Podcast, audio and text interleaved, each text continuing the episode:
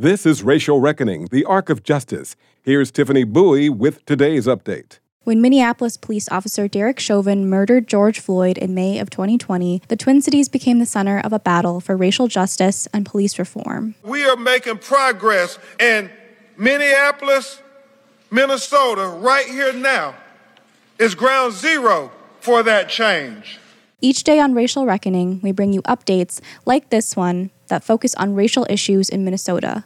Our goal is to amplify community voices that are often missing from news coverage in mainstream media. We look at how racism intersects not just with criminal justice, but with education, healthcare, housing, and the environment. The Racial Reckoning Project also includes a weekly podcast called Bearing Witness, hosted by Anthony Galloway and Georgia Fort. The only difference between last summer and this summer is it feels like this time the world is not watching. It looks Each like, week, it- it Anthony like and Georgia discuss the latest news and talk with community members about the nuanced issues around race, community, and justice here in Minnesota. if we can get back to keeping the main thing, the main thing, our collective liberation.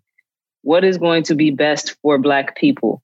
And removing our egos so that we can apologize when we make a mistake.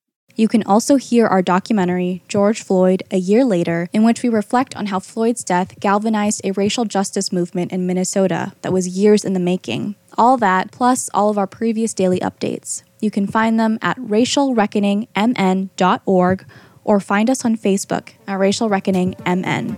I'm Tiffany Bowie. Thanks for listening.